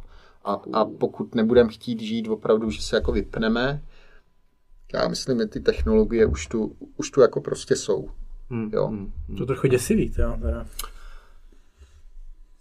Já vždycky o tom přemýšlím, jestli vlastně o těch x set let zpátky, když říkali a teď budete mít každý jako kartičku a na ní bude vaše jako fotka a dáte o těch otisk prstu, jestli pro ně nebylo úplně jako podobně jako děsivý. Jo? Mhm. Ale je pravda, že asi se to zrychluje a mnohem víc stojíme na takový té hranici toho Matrixu, evidujeme tě, víme o tobě a tak. Jo. Třeba už jenom ty, uh, ty východní, východní země, Čína, Jižní Korea, tak jakým způsobem řeší, řeší vlastně uh, digitální identitu člověka, což u nás vlastně pořádně ještě nemáme. Kdo z vás má datovou schránku zřízenou, aby mohl komunikovat se státem, 50-100 tisíc lidí, což je vlastně něco strašně maličkého. Závislost na tom, že musím mít tu identitu, protože opravdu jako nevlezu do metra bez toho mobilu. Jo? Ne jako tady u nás hodím, hodím, hodím 20, vypadne lístek, já se pohybu. Tady už jako nemůžu fungovat, protože ten systém je prostě digitalizovaný, takže to je další věc. Zároveň to třeba využívali při covidu v lidských semaforech ve smyslu zelená, oranžová, červená, jsem zdravý, ohrožený, to znamená na základě nějakých dat na hygieně jsem předevčírem byl na kafi s někým, kdo je jako, kdo je jako červený, takže bych se měl nechat otestovat přes jako červený, nemám potvrzený testy, červená nemůžu vlastně dát. Jo. Plus tam jako na spoustě míst jsou opravdu fyzický čeky, když se jde do metra, háže se bágl, bágl do letištního jako skeneru, prochází se, člověka ho skenujou a tak, takže tady to mají opravdu podchycený i jako, i jako fyzicky. No. Wow, wow. Hmm. Když jsem mluvil o té Číně, uh, uvažujete jít na čínský trh, nebo tam není šance? Já si myslím, že takhle. My chceme, no ne, prostě, aby jsme prodávali Číňanům, to ne. Do Číňanů kupujeme, to znamená, máme, máme, máme nějaké kontakty, kontakty v Číně, dokážeme tam tu dovážet zboží, ale že bychom šli prodávat, to by byl takový jako, jak v Asterixovi a Obelixovi, ty římani tak stáli, že zaútočí a, a z té vesničky se ozvalo jako na ně. tak to, to, to, zatím, to zatím neplánujeme. No. Okay. A mluvil jsi o, o Indii, o Africe, mm-hmm. to, to, se, to se plánuje. Já, kde, kde momentálně vlastně působíte? Zatím, zatím jsme jenom tady, co by kamenem dohodil. To znamená, my jsme před pár lety spustili alzashop.com, nějakých 20 zemí v angličtině, koukali jsme se, kde, toho, kde to jako poroste nejvíc, co se jako bude dít, protože přeložit web a pro každou zemi napojit jednu, jednu platbu, jednu dopravu, aby to jako fungovalo, něco to vozilo, to bylo to nejsnažší. Ukázalo se, že nejlíp funguje Británie, tam si to ale vlastně nějak uřízli Brexitem jako nohu, že úplně nemá smysl tam expandovat. Samozřejmě uh, začali jsme šlapat do Maďarsko, který jednak začalo fungovat, jednak jsme se rozhodli uh, vyzkoušet si tam jako, jako opravdu fyzickou expanzi, čili otevřeli jsme 2000 metrů čtverečních showroom, vlastní sklad a, a tam to, nakoupili jsme televizi, tam to začalo fungovat velice, velice pěkně. Jsme už strašně dlouho na Slovensku, ještě, ještě, ještě za dob vlastně, za dob, za, za dob mnohem, mnohem jako dřívějších. Jsme v Německu, jsme v Rakousku. Teď, jestli budeme přidávat, tak nějaký země kolem, to je taková vlastně jako ta naše konvenční expanze, ale já vždycky si tak pohrávám s nějakou myšlenkou, jestli by to nešlo nějak tak jako někde jako přeskočit, jo, jako zkusit, zkusit nějakou Afriku, zkusit Jižní Ameriku, zkusit Indii, něco takového trošičku jako jiného, jestli bychom tam přežili nebo nepřežili. Mm. Byl by to risk, byl by to long shot, ale, ale proč vlastně jako ne? Uh, Home Credit taky nevyrostl na tom, že začal prodávat na Slovensko, ale šel jako Indonésie Čína tímhle tím směrem. Mm, mm. Už takový, jako mi to přijde takový dobývání. Je Trošku jak, dobývání. Je, je, je. Trošku, trošku je, no. Tak pokud chceme být jednou největší firma na světě, tak máme ještě dlouhou, dlouhou cestu, jako. No jak, jak to s tím vlastně vypadá? Už jsem to slyšel v rozhovoru dva roky zpátky. no pořád, pořád, ještě, pořád ještě bojujeme, no. A, takže já to vlastně vnímám tak, a to je, to je vlastně spojený s mojí, mojí pozicí, fungováním a tak. Ten potenciál tam je a věřím tomu, že vlastně každá společnost má na to opravdu obrovský narůst, vytvořit spoustu jako hodnoty, přidané hodnoty produktu a tak dále. A je to jenom naše nedokonalost, že jsme to nedokázali. Najmout ty lidi, vidět ten směr, vymyslet to tak, aby to opravdu rostlo jako raketově. Hmm. A vlastně doufá a, a zároveň ještě kromě té růstové challenge, to znamená nacházet způsoby, díky kterým ta společnost roste, tak je to udržitelnosti toho růstu, čili nacházet způsoby, kde já vlastně musím neustále rekonfigurovat její interní fungování, aby ona neskorporátnila. Protože jedna věc je, když je nás 50 a já to jako jeden prostě uřvu, protože lidi znám. Hmm. Druhá věc je, když je jich prostě x tisíc a musí se vymýšlet něco dalšího. A to jsou vlastně dva takové pilíře fungování toho představenstva, že mezi tím dokáže neustále jako přitápět pod kotel, aby to rostlo, ale zároveň to restrukturalizovat, aby to neskorporátnilo buď do směru nikdo nic nesmí udělat, všude jsou samý pravidla, vlastně se nikdo nehne a pak to tak jako skamení ta firma, anebo do směru je to úplná anarchie a máme 2000 lidí na hromadě a oni se mezi sebou vlastně jako nedomluví, takže všichni dělají všechno, nikdo nedělá nic a celý se to zase jako rozpadne. Mezi tím je taková jako nutnost udržet jako balans, moc pravidel, málo pravidel, rozumný pravidla, jo, mm. důležitý pravidla, rady, rady a upozornění. A tohle je vlastně nějaká ultimátní challenge pro mě, do jakého levelu budu schopný tu hru hrát. Jako, jestli, protože vidím od té miliardy, kolik jsme toho museli změnit na dvou, na čtyřech, na šesti, na osmi, na desíti, tam dvakrát, protože asi to bylo těžké, a pak na šestnácti. A, a doufám, jako doufám, že ještě dlouho, že mi zdraví dovolí, ale hlavně, že pořád ty věci u, uvidím a budu schopen je vymýšlet a realizovat. Jaký jsi šéf, když tak poslouchám? uh, já nevím, já si nikdy nešéfuval. ne, lidi říkají, uh, hele, jsem, jsem ajťák, že jo? Takže, takže rozhodně, rozhodně asi nebudu ten typ sociálního šéfa, pojďme si všichni o tom povídat na kávičce a, a takový ten roztleskávač, to prostě nejsem. Takže jsem šéf strukturovaný, někdy se říká přísnej. Často lidi říkají, že jsem moc rychlej na ně, že to prostě jako nestíhají, byť já si myslím, že jenom se chtějí flákat, tak to tak jako hrajou. A, a nějakým tímhle s tím, tímhle s tím jako směrem, no.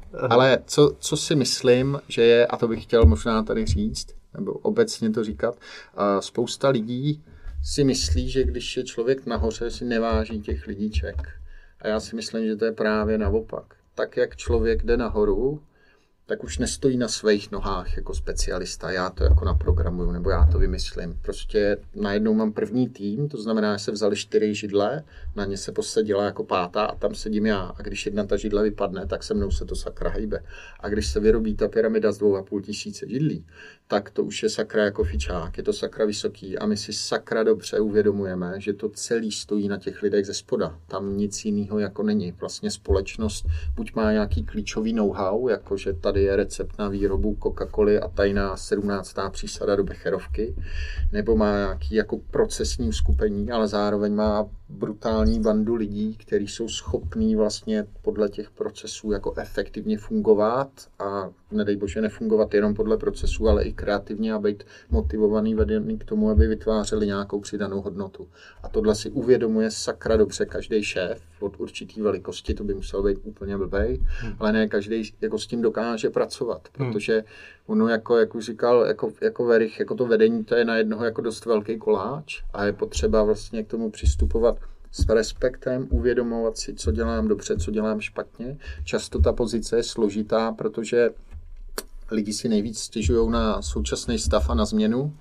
Takže člověk něco vymyslí, řekne, bude to takhle, polovina lidí řekne super, polovina lidí řekne ne, doprava ne, musíme doleva, takže člověk zase musí vypnout, přestat poslouchat, v ten okamžik je ten zlej, ty nám jako nenasloucháš, pak zase jako začne poslouchat, protože někam jsme došli, jsme tady, OK, co se děje dál, moji rádcové, jak to vidíte, ne, už ti to nebudem říkat, že se nás prostě neposlouchá, tak, ale je to, je to strašná sranda, jako. baví mě to, uh, myslím si, že jsem se od těch počítačů naučil jako minimálně to, aby mě jako bavilo fungovat s lidma. Dřív jsem to hodně řešil jenom přes tabulky a teď jsem rád, že si můžu lidsky promluvit a vymyslet, jak to zařídit, aby nějaký tým nebo člověk nebo dvojice fungoval jako na lidský bázi. Mm-hmm. OK. Pojďme dál. Pojďme zase zpátky k MMA trošku. Kapo, nahoď tam něco. Sleduješ českou nebo i zahraniční MMA scénu? V rámci, sleduju víc českou než zahraniční určitě a v rámci svých časových možností, takže ano, koukám se na Octagon, teď jsem se koukal, co to byl, Underground, I am Fighter ze šestky, jak jako je, tak si tak jako, jako sleduju, sleduju, koukám se na. Mm-hmm. Co říkáš na Octagon nebo celkově? Na zápasy tady v Čechách? Nebo úroveň Já k tomu, No, nejsem takový profík, abych, abych jako popsal úroveň toho sportu. Mě vlastně baví koukat se na zápasy, které mají vysokou úroveň, ale vlastně i tu nižší úroveň. Takže třeba jak vzniklo teď to IAF a jsou tam ty mladí kluci, co ještě nemají tolik od zápaseno a tak, tak mě to taky baví, protože si myslím, že třeba i divácky, jako jak tam vynikne ten rozdíl, tak je to zábavný, než když opravdu jako se ty dva profíci jako o těch 3,5% přetahují hmm. na kleci, kdo pak se jako blbě podívá na palec, aby tam někam hodil dva háčky a zase to posunul někam o kousíček jako dál. Takže mě, mě jako baví oba, ob, jako, jako oba ty směry, ať, nebo směry, ty levely, ať ten profi, nebo vlastně ten amatérský. Mm-hmm. Máš nějaký oblíbený zápasníky? Kromě mě s kvapou. Když na, na to třetí a další místa. tak, tak. Hele, já nejsem fanda, abych jako říkal, jo, to je můj fan, fa, jako fighter. Samozřejmě tak nějak mám blízko, blízko k lidem, kteří jsou z, jako z Pentagymu, takže Magdička Šormová, Viktor Pešta, Kuba Běle, tyhle, ty, tyhle ty lidi, tak vždycky, vždycky, když oni zápasí, tak se na to koukáme s klukama, jako jo, teďka fajtí, jako ty naši. Mm-hmm. Tomáš Guláš, Lejsek, ještě, mm-hmm. ještě, ještě když, když zápas, no teď jsem ho dlouho neviděl zápasy takhle. A, takže to jsou ty oblíbený. Pak mám takový ty oblíbený, na který se podívám rád, jako Sugar Sean, uh, Chabib samozřejmě a tak. Uh, víc fandím těm fighterům, kteří jsou buď nějakým způsobem jako zajímavý nebo zábavný v tom boji, anebo spíš jako sportovně založený, nejsem úplně takový ten jako, jako blázen do McGregora, Carlose Lemoli a tak, Ježíši je tam Carlos, jako takový to, du, du, jako uh, mnohem víc mě baví ta pokora v tom, mm-hmm. než, mm-hmm. než, než taková ta, jako ten směr toho trash talku a tak. Být samozřejmě si myslím, že MMA vyrostlo, ale na těch, na těch lidech a jménech, jako který to dokázali nějakým způsobem spopularizovat a dostat jako k těm, k těm masám. Jako. Mm-hmm. Vlastně MMA teď zažívá uh velký boom, obrovský boom za, za posledních pár let. Vlastně vyprodali se kolik? dvě, tři autuarény. Tři určitě. Včetně Tři UFCčka tady. No včetně klidně čtyři. Jako. Čtyři? No. Je to možný, je to možný. A kdy myslíš, že bude MMA populární pro takhle velké firmy, jako je třeba Alza.cz, že, že do toho, z toho segmentu vstoupí? Ať už myslím eh, partnersky nějakým způsobem, nebo začnou nabízet to zboží pro bojové sporty konečně. Je možný, aby MMA chytlo takovýhle velký... Přemýšlím a nevím. A co pro to musí udělat? Ono, jedna věc je, já to vždycky srovnávám takový ty fotbaly, tenisy a tak. Prostě, že tam, tam nějak jako, jako každý kluk hraje ten fotbal. Ta hra je jednoduchá a nemusím o tom tolik vědět, abych se na to mohl koukat. Jo? Běhají bruslí doleva, doprava, běhají doleva, doprava a tak nějak si z toho něco jako vezmu a faním když se člověk kouká podle mě na ty fighty, tak už trošičku musí jako vědět, co se tam jako děje, aby ho to bavilo. Protože hmm. já, když jsem se díval na začátku, mi to přišlo strašně rychlý. Jo? Takhle přiběhli, vyletěli ty ruce, jeden upadl, já jsem vůbec nevěděl proč. Když jsem jako něco odtrénoval, tak jsem jako začal stíhat, že to byl jako zvedák, hák, přední, zadní, něco takového. Tohle si myslím, že ten sport dělá jako divácky jako těžký. Co je zajímavý ale, že to má takový ten prvek toho gladiátorství, takže ty lidi nějakým způsobem jako po dvou tisících letech od dob starého Říma jako objevili zase, že koukat se na dva skrvavený týpky je jako fajn a to si myslím, že je jako jedna část, která to opravdu, opravdu jako živí. Myslím si, že to je i něco, proč někdy lidi tomu říkají, to jako není sport, ale krvavý sport. něco, něco takového. A jako těžko říct, no, jestli MMA bude někdy jako, jako mít nějaký zásadní sportovní podíl, já fakt nevím. nevím. Co by pro to muselo udělat? No je to z podstaty, prostě je to jako náročný. Mně přijde to ty lidi docela trochu jako spotřebovává prostě, protože jaký bojový sporty obecně dokázali, dokázali opravdu si vzít nějaký pořádný jako sportovní share. Jako nejdál asi došel jako box, box dejme tomu něco, něco takového. No, když se na to podíváme takhle, tak si myslím, že rozhodně MMA má na to, aby dohnalo jako paralelu s boxem.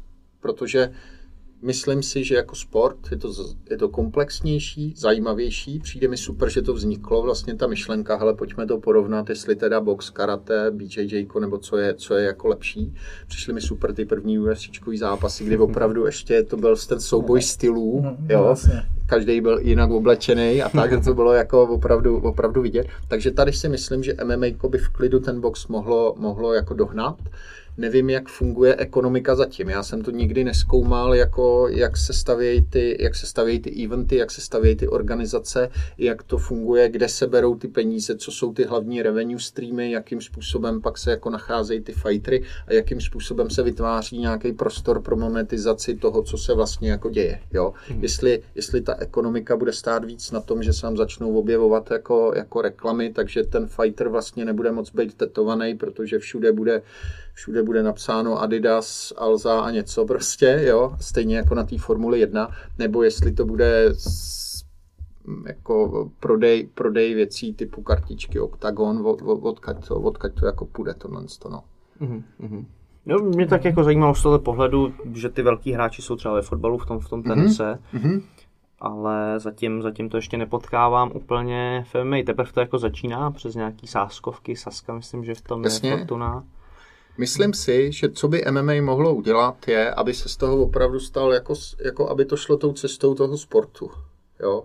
Aby to chytlo mládež, aby opravdu lidi věděli, že MMA, když dělám MMA, tak 95% jsem prostě sportovec. Prostě chodím a dřu a 5% mě hold někdo jako mlátí. Jo? Pak můžeme i jako debatovat třeba o tom, já nevím, jestli víc úrazů je jako na fotbale, 100%. Nebo, nebo jako přitom... Jako Když se nekoukáš na, na nás, na nás se nedívej, ale...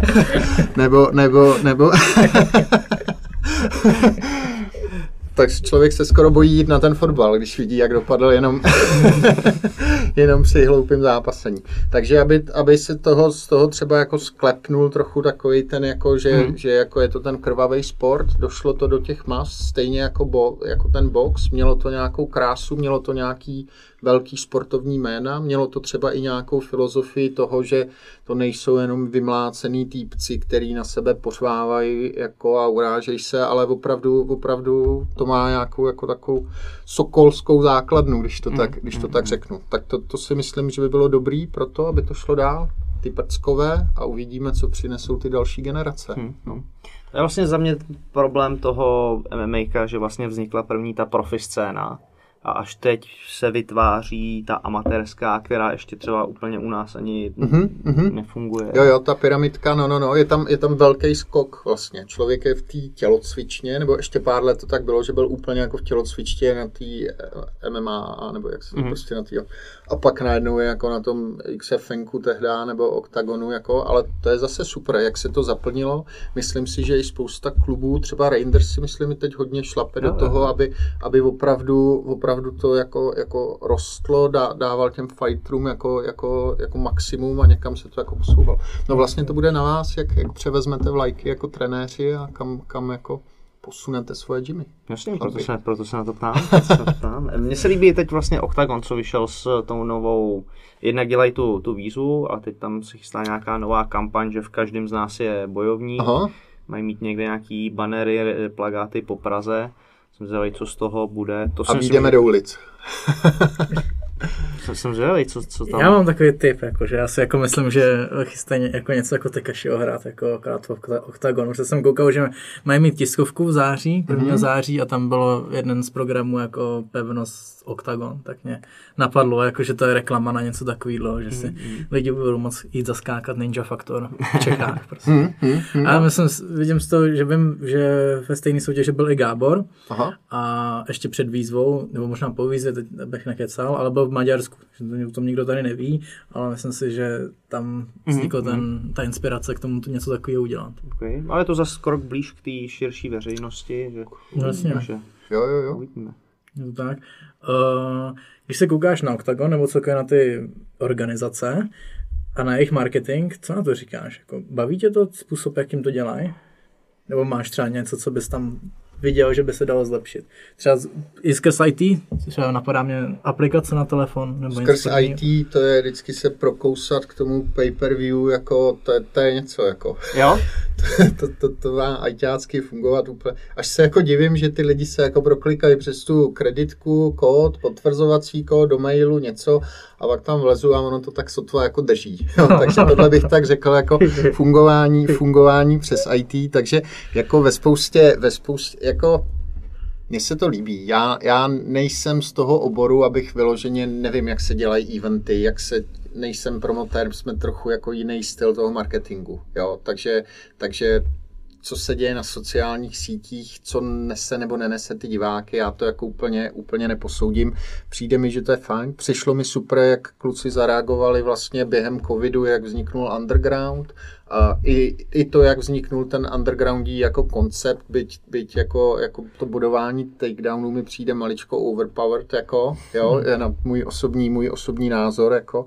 A to mi přijde, to mi prostě přijde fajn, že vzniklo ty kartičky, prodávali mi přišlo taky jako fajn nápad. I jsem cestou jsem přemýšlel, jestli máme mít jako Čechy jednu organizaci, nebo Čechy a Slovensko a pod touto všechno dělat, nebo tu mají vznikat nějaký další. Možná vznik, když vznikne nějaká prvoligová, druholigová, že to jako, že to jako není, není jako problém, ať, ať je ten trh nějakým způsobem jako zdravý, je to fajn, líbí se mi, když se dělají i takový ty zábavný meče, jako že, že to je Marpo versus někdo a, a, a, a YouTubeři jsou teďka. Kuba Štáfek, teď budou YouTubeři, jako to je taky strašně fajn jako pro tu, pro tu popularizaci, i jak bylo, jak se to jmenovalo, Benko versus... Štáfek. No, ale předtím, jo, předtím, předtím ještě byl Benko, Benko Lucky, no, no, no, jo, tak to bylo taky taková jako jako sranda, jak se člověk dívá na tu cestu. Octagon, no, ne, to byl první IM Fighter, ten byl taky moc fajn, líbilo se mi vlastně. I mi přišel takový přesně lepší, jak bral vlastně, když jsem se díval na první Octagon výzvu, to byla ta, myslím, Gábor, Kuba mm-hmm. a Mhm. tyhle ty, to už mi přišlo jako, tyjo, to už vzali od někať ty profíky, tam bych jako nechtěl vlíst, jo. Mhm. Mm-hmm. Ale když jsem viděl I Am Fighter, tak mi to přišlo, přišlo super, jak, jak tak vzali ty kluky z ulice, jo, tak se to tak jako natočilo, je vidět, že, že, to, že to není úplně, úplně jako profi, nějak se se skládalo, ale zároveň to má uh, takovou tu patinu, která podle mě k těm bojovým sportům jako patří, že to je vždycky někde takový ten zaplivaný gym, někde za kavárnou prostě a, a tam vysejí ty onuce prostě vždycky od, od tréninku do tréninku a to mi, to mi přijde prostě super a patří to k tomu, že to nemusí vůbec být jenom takový ty jako, jako na, nablejskaný jako trenérky a, a, a rushguardy a tak. No, no. Tak ty jsi ještě zažil starou pentu, ne? Tak Ne ne? úplně tu starou, ale takovou tu vlastně už dvakrát už jsme se stěhovali, no. Takže takovou tu Žižkovskou dveře od garáže a tam někde jako se, se člověk tahá na zemi, to jsem jako zažil, no. A tak Krav Maga jsme taky cvičili jako, jako všude, všude možně, jako teď občas, občas zajduje v Holeškách, jako z- jedné strany ty ulice je Monster, z druhé strany je Dojo Vltavín a to je přesně jako zahulená čtyřka prostě, jakože kuřánský klub, tam se prostě pije ten turek, hraje na harmoniku, týpek tam má fretku na vodítku, prostě v kočárku, jo, a člověk tam tak jako projde a je tam to malý dojo, kde jako půl, půlka je jako Thai box a druhá půlka tam trénují kluci jako Kyokushin karate a je to takový to malinký, útulný, hrozně, hrozně jako fajn prostě. OK, OK. Jdeme do závěrečné části. A máme tady na konci dvě rubriky a první je lifehack, čím, co něco, co ti zkvalitňuje, zpříjemňuje život, něco, co bys nám doporučil nebo i divákům, Mhm. co by mohli dělat denně a zlepšit jim to život. Uf, lifehacky denně. Co je? Nebo Přijde- obden. Mně to přijde, to je spousta jako takových věcí. Jedna, jedna věc, co říkám, a, co je fajn, když lidi mají hodně věcí v práci a mají takhle seřazený inbox a oni žijou v těch nejnovějších e-mailech, kde vždycky něco se objeví, tak jako odpoví a on se to zase vrátí a tak to tam tak jako bublá. A když si člověk seřadí ty e-maily od nejstaršího, tak se najednou nahoře objeví takový ty vytvořit strategii, prostě takový ty podstatný. Mhm. A ten život té instantní práce bublá tam jako dole, kde to není vidět. A tohle to jako dokázat, tak je, tak je prostě jako super. A pak jako nejlepší lifehack je jako sportovat, no. Co, co to jde, prostě kolena nás bolí, protože je nepoužíváme, ne jako naopak. Když pominu teď naše stavy. tak třeba tohle, číst, To je dobrý, to je dobrý. To, to, To je dobrý, to je, to, jsme obohacení. to necháme. A druhá je kniha. Knihu, jakou bys nám doporučil. Nejvíc doporučuji knihu od uh, Harariho uh, Homo sapiens.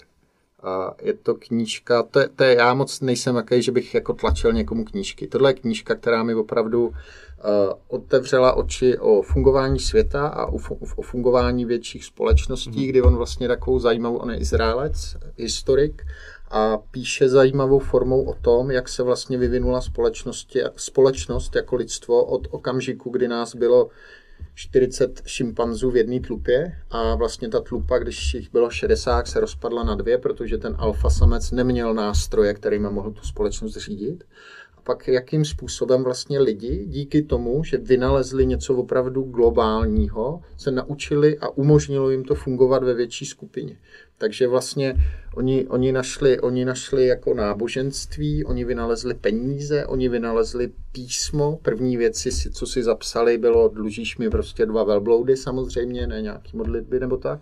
To náboženství, jak se vyvíjelo od, jako máme paní z jezera a bůžka z lesa, jenže když ta společnost byla větší, tak to bylo nepraktický, protože ty z lesa nevěděli, nevěřili na jezero, ty z jezera nevěřili, že je někde někdo v lese, tak se to tak přehodilo jako jeden nahoře, jeden dole, tak se to jako globalizovalo.